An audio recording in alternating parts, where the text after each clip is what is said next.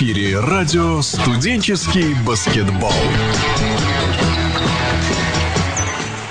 Добрый день, господа. Мы рады приветствовать вас э, в эфире радио «Студенческий баскетбол» спецпроекта МСБЛ. Мы сегодня общаемся в рамках нашей программы «Прямая линия». Общаемся с человеком, легендарной личностью для уфимского баскетбола, э, нынешним наставником э, Башкирского госуниверситета Юрием Максимовым. Юрий Николаевич у нас уже на связи, и мы рады его приветствовать. Юрий Николаевич, добрый день. Добрый день.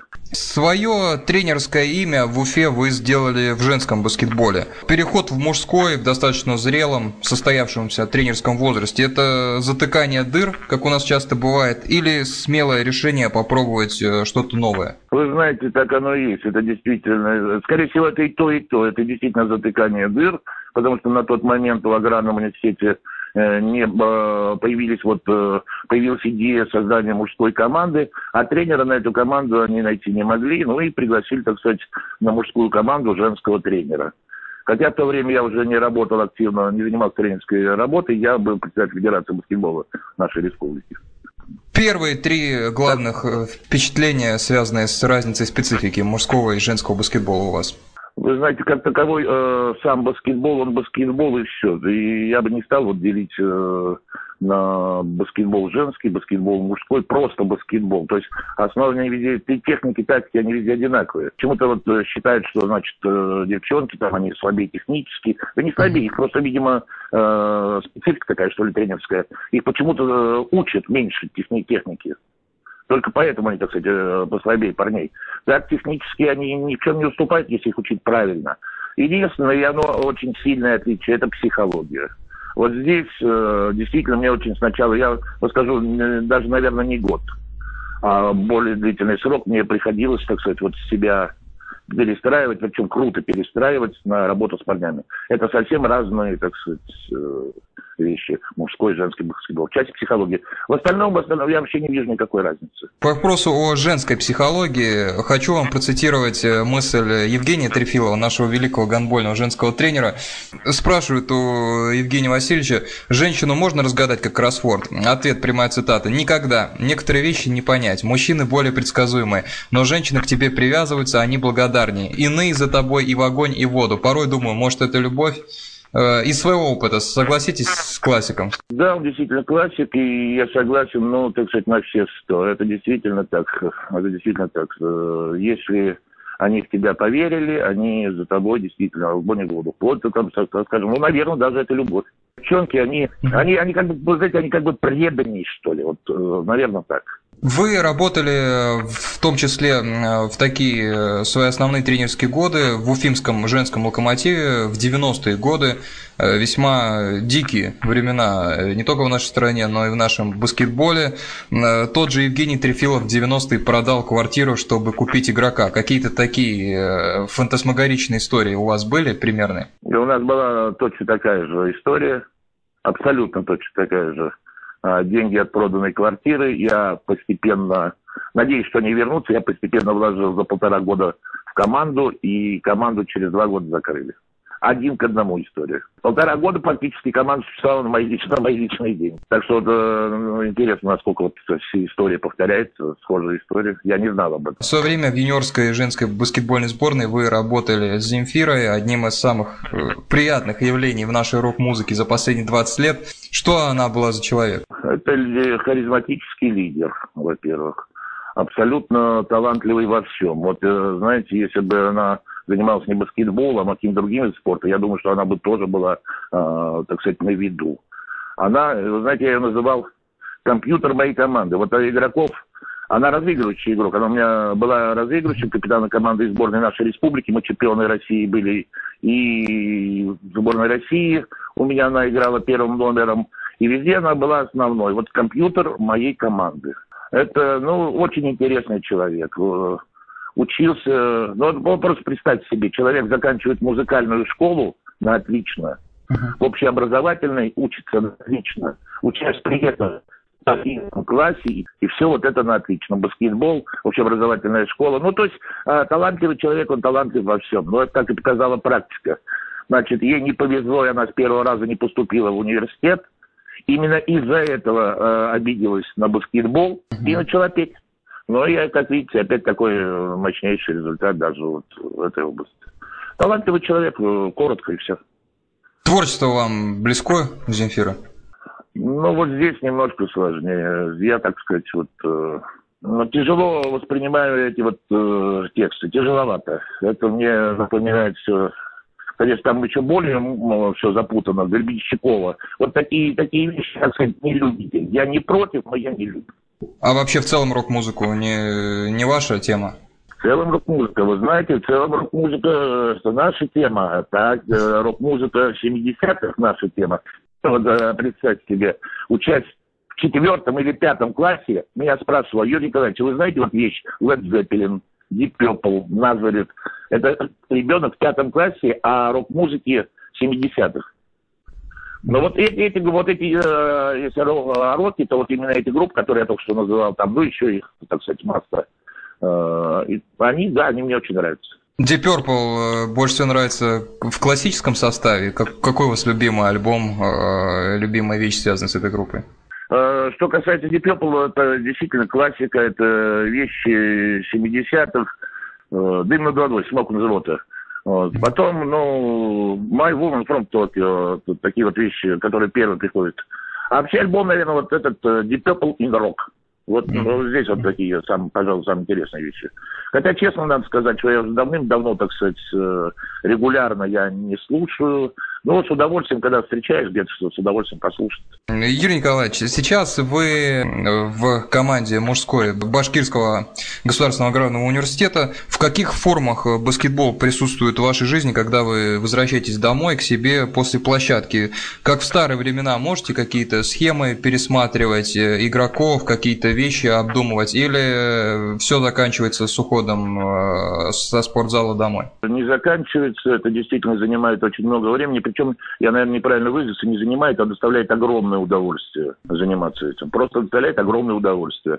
Вы знаете, сейчас э, мне регулярно высылает мой давнишний приятель э, Сергей Николаевич Елеевич, он сейчас возглавляет школу тренеров в Питере, uh-huh. и он мне высылает замечательный альманах научно-методический вестник «Баскетбол» ну и какие-то еще другие материалы. И я с огромным удовольствием это все читаю, перелистываю, переучиваю, пересматриваю, сижу в интернете, э, разглядываю что-то, выискиваю. Так что это, это в общем-то, бесконечный процесс и, и утром, и вечером, и днем. Бывает и среди ночи. За общение с каким баскетбольным тренером в истории игры э, отдали бы год жизни, чтобы несколько часов пообщаться с любым тренером, которого уже нет с нами, который тренирует сейчас? У меня э, заставка на компьютере Арнольд Ауэрбах. Ред Арнольд Ауэрбах. Ну вот, наверное, с ним бы. Любопытно было. Какой-то вот символ баскетбола, тренерского, тренерского баскетбола. Это вот, наверное, Ауэрбах. Когда говорят о тренерском мастерстве, часто фигурирует такая фраза, как э, тренерское чутье, интуиция. Э, хотел бы вам привести здесь один пример и потом спросить ваше мнение. Э, в своей книге Сергей Белов, вспоминая финал чемпионата мира 98 года, игру с югославами, сказал, что он полночи не мог заснуть и хотел принять э, смелое парадоксальное решение убрать весь основной состав и поставить легкую пятерку, потому что был уверен, что югославы все просчитают и шансов с основным составом не будет. В итоге он не решился это сделать, и шанс в итоге команда не выловила в игре с югославами. В вашей истории истории могли бы назвать последний пример, когда смелое решение от интуиции повлияло на результат? Вы знаете, пожалуй, нет. У меня как-то вот я каких-то вот таких вот решений, по-моему, не принимал. Так, чтобы вот кардинально сменить тактику, тем за в ночь перед игрой, да нет, такого не принималось. Обычно рассчитываешь же все раньше, готовишься, ну и там, как, так сказать, послала судьба, что случилось, то случилось. Я вообще сторонник, так сказать, ну, размеренно чего-то, более подготовлено, без вот этих вот э, каких-то неожиданностей. Путь к чемпионству – это путь э, маленькими шагами. То есть вот спокойно, тихо. В прошлом году мы были последние в этой э, своей пульке вот, э, Международной лиги. В этом году, я думаю, мы попали в плей-офф. Вот. Ну и так вот тихонько-тихонько, и так же каждый день. Вот заранее подготовился с Красноярским, взяли мы, взял, поднял видео, все, что есть о Красноярске, э, вспомнил, э, как я их видел два года назад в Сургуте, правда, немножко другую команду, но все равно тренерская работа осталась. Вот, ну и сейчас соберемся и будем готовы, ко вторнику будем готовы. А так, чтобы кардинально что-то пришло в голову, потом и сменить, нет. Такого, у меня такого не было. Конкретно в рамках МСБЛ, э, Юрий Николаевич, у вас есть какое-то определенное количество времени, за которое вы начинаете готовиться к игре именно как тренер? Просмотр видеозаписей, наработка схем, э, перебирание каких-то имен для состава. Вот э, следующие игры у вас остаются с тем же Красноярском. За сколько, как правило, вы начинаете подготовку к играм? Ну, сейчас, сейчас пока мы разбирали тактику, по именам мы не проходились, а тактику пока разбирали, да. Ну, это сразу, собственно, надо быть как начинать. Приезжай, если это выездная игра, допустим, мы приехали, передохнули, и все, и сам тренер начал готовиться. Игроки пока нет, игроки, так сказать, в обычном режиме. Тренер начал готовиться. Как есть, э, как что-то понял, что нужно донести до игроков, значит, ну, здесь вот уже и э, выносишь, так сказать, на общий суд или свое собственное решение – преподносишь игрокам. Ну, грубо говоря, одна игра закончилась, готовимся к следующей, и все. Чья-нибудь работа тренеров, коллег из МСБЛ на вас оставляет впечатление в лиге из тех команд, с кем мы встречались, где, так сказать, тренерскую руку, тренерские настройки были более четко видны? Да, да, ну много, наверное, можно отметить, но вот, вот судя по Красноярску, то, что я видел, как раз вот там видно, что там работали, работали серьезно как раз. Там видно именно тренерскую руку. А, в нашей подгруппе, в нашей подгруппе мне очень нравится работа Королева в Казани.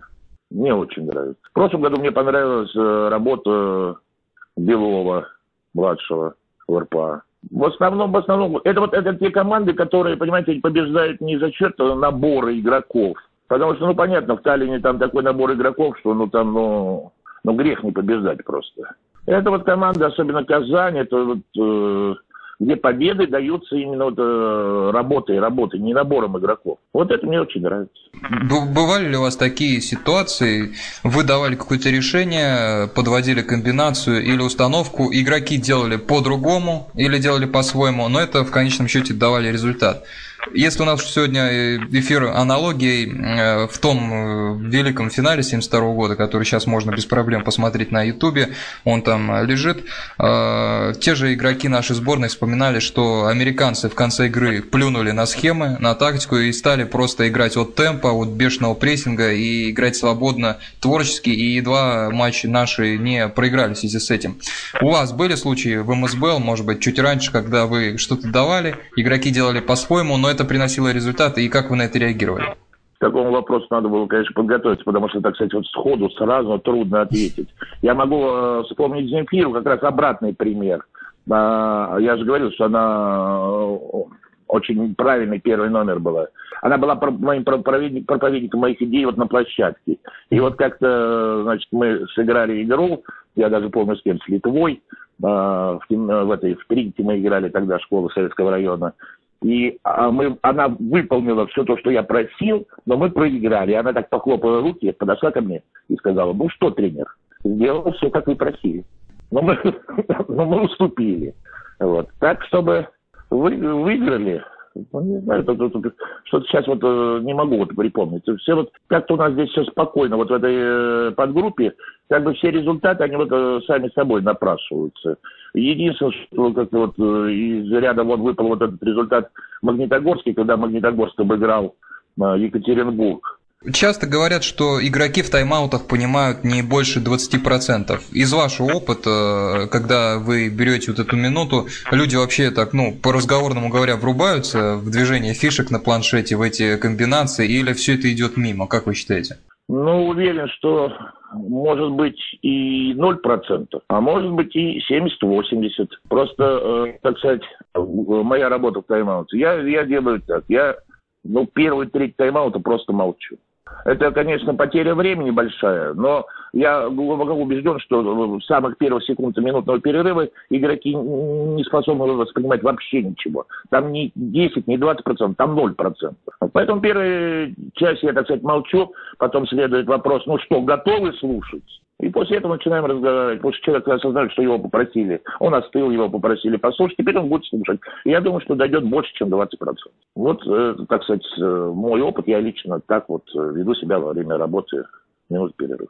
Победы, вырываемые в концовках за счет во многом тренерских тайм-аутов, это ваша история? И были ли такие случаи за последний год-два? Да нет, вот концовок, даже были ВСБ игры, были, опять-таки не концовка, а когда ломалась игра. Допустим, проигрывали много, и там за три, за пять минут ломали игру и отыгрывались. Но так, чтобы вот в концовке, э, ну, к сожалению, не, ну, ну, не было шанса, так сказать, э, продемонстрировать свое мастерство и сломать игру. Ну, была очень интересная концовка, э, опять-таки давным-давно. Вот э, мы встречались с командой, представляя Россию-1, э, мы встречались с командой Россия-2 на базе Волгограда. И от нашей встречи зависело, кто займет второе место, а кто четвертое. Проигравший занимает четвертое, выигравший второе. Третье не, не дано. Ни места, ни варианта. И нам надо было выиграть 7 очков. Остается до конца что-то там, ну, совсем немного секунд, мы выиграем 2 очка, и ясно, что 7 очков мы уже здесь не выиграем. Во время тайм-аута я им сказал присингануть и э, разбежаться. Ну и волгоградцы как-то растерялись, они их присинганули, они э, побежали к нашему кольцу, мы разошлись, волгоградцы забили 2 очка, чем, чем э, игру перевели в овертайм. И в овертайм мы их дожали, выиграли 9 очков. Вот такая интересная история была. Вспоминаю тоже Земфиру, вы сказали, что она была вашим компьютером. А, вообще понятие своего игрока, который, игрока, который наиболее точно несет ваши идеи на площадку. Вот, например, у Кондрашина был Александр Белов в Питере и в сборной. Сейчас такой игрок есть и вообще наличие такого игрока определяющий? Это очень важно, это очень важно. Я, я так думаю. Хотя э, Белов все-таки, компьютер все-таки это больше подходит для первого номера. Белов уже таким не являлся. Да, да, да. Но хотя да, вот, а вот определяющим игроком для Кондрашева он, конечно, несомненно был. И вот в этой команде у меня тоже, тоже был, к сожалению, прошедшего времени, был определяющий игрок Леша Никифоров. Э, мы с ним э, стартанули очень здорово, мы обыграли очень уверенно Казань, Свердловск, и, к сожалению, разрыв передних красообразных связок.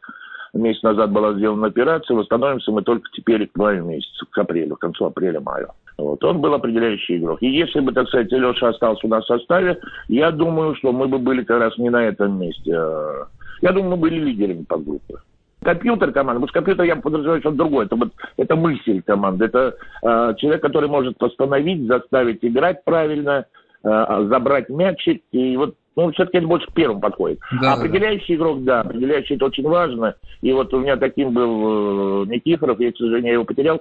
И пока на себя взять вот эту э, ношу лидерства, из моих игроков никто не может. Ну, не нашлось еще пока такого. Сегодня часто в нашем эфире звучала Казань э, и слово, и команда. Игры с ними для вас важны, как, так скажем, на уровне межреспубликанского дерби? Вы знаете, это действительно межреспубликанское дерби.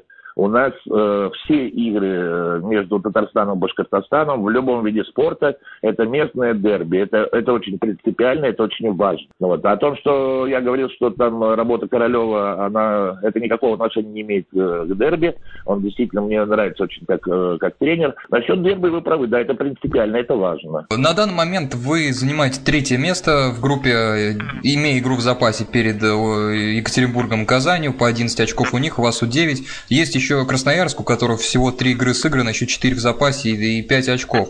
Как вы считаете, будут распределяться вот места в последних э, играх регулярного чемпионата и какую задачу вы решаете помимо четкого выхода в плей-офф? Есть ли там такая задача привязана первое, второе место только? Ну, естественно, все команды хотят быть э, выше, занять выше место, чтобы получить э, менее сильного соперника. Первые, вторые места, э, я уверен, они уже распределены. Первое место это будет Екатеринбург, вторые будут Казань. Уверен, что обе команды э, дома обыграют э, Красноярск. Тем более, что Казань уже это сделала на выезде. Здесь идет э, борьба за третье-четвертое место. И даже Магнитогорск еще не потерял теоретические шансы занять под до третьего места. Наша задача, мы, естественно, ставим перед собой задачу, занять это третье место. Для этого нам надо ну, постараться обыграть Красноярск. Не маленькая разница. Я думаю, что эта разница должна быть составить чуть больше 10 очков. Если это удастся, то я думаю, что у нас третье место будет в кармане. Если не удастся, то там будет столько вариантов, столько раскладов, что вплоть до того, что любая из этих трех команд может не попасть вообще в плей-офф. И любая из этих трех команд может занять третье место. Юрий Николаевич, ну и последним моментом, выполняя вашу просьбу передачи приветов, кого хотели вспомнить э, в нашем эфире? Я хотел бы вспомнить, значит, начало э, своего ректора. Поблагодарить его за Ильдара Смогиловича Габитова, поблагодарить за огромную работу, которую он проделывает для поддержки спорта вообще. Я хотел бы в лице двух сотрудников МСБЛ Владимира Ревенко и Евгения Измайлова поблагодарить всю Лигу за серьезную вдумчивую работу. А Владимир и Евгений, ну просто замечательные люди, замечательные специалисты. Большое им отдельное спасибо. Вот э, с такими людьми приятно работать. А это всегда звонок, это всегда вежливо, это спросят, поинтересуются, а, как нужно, что нужно.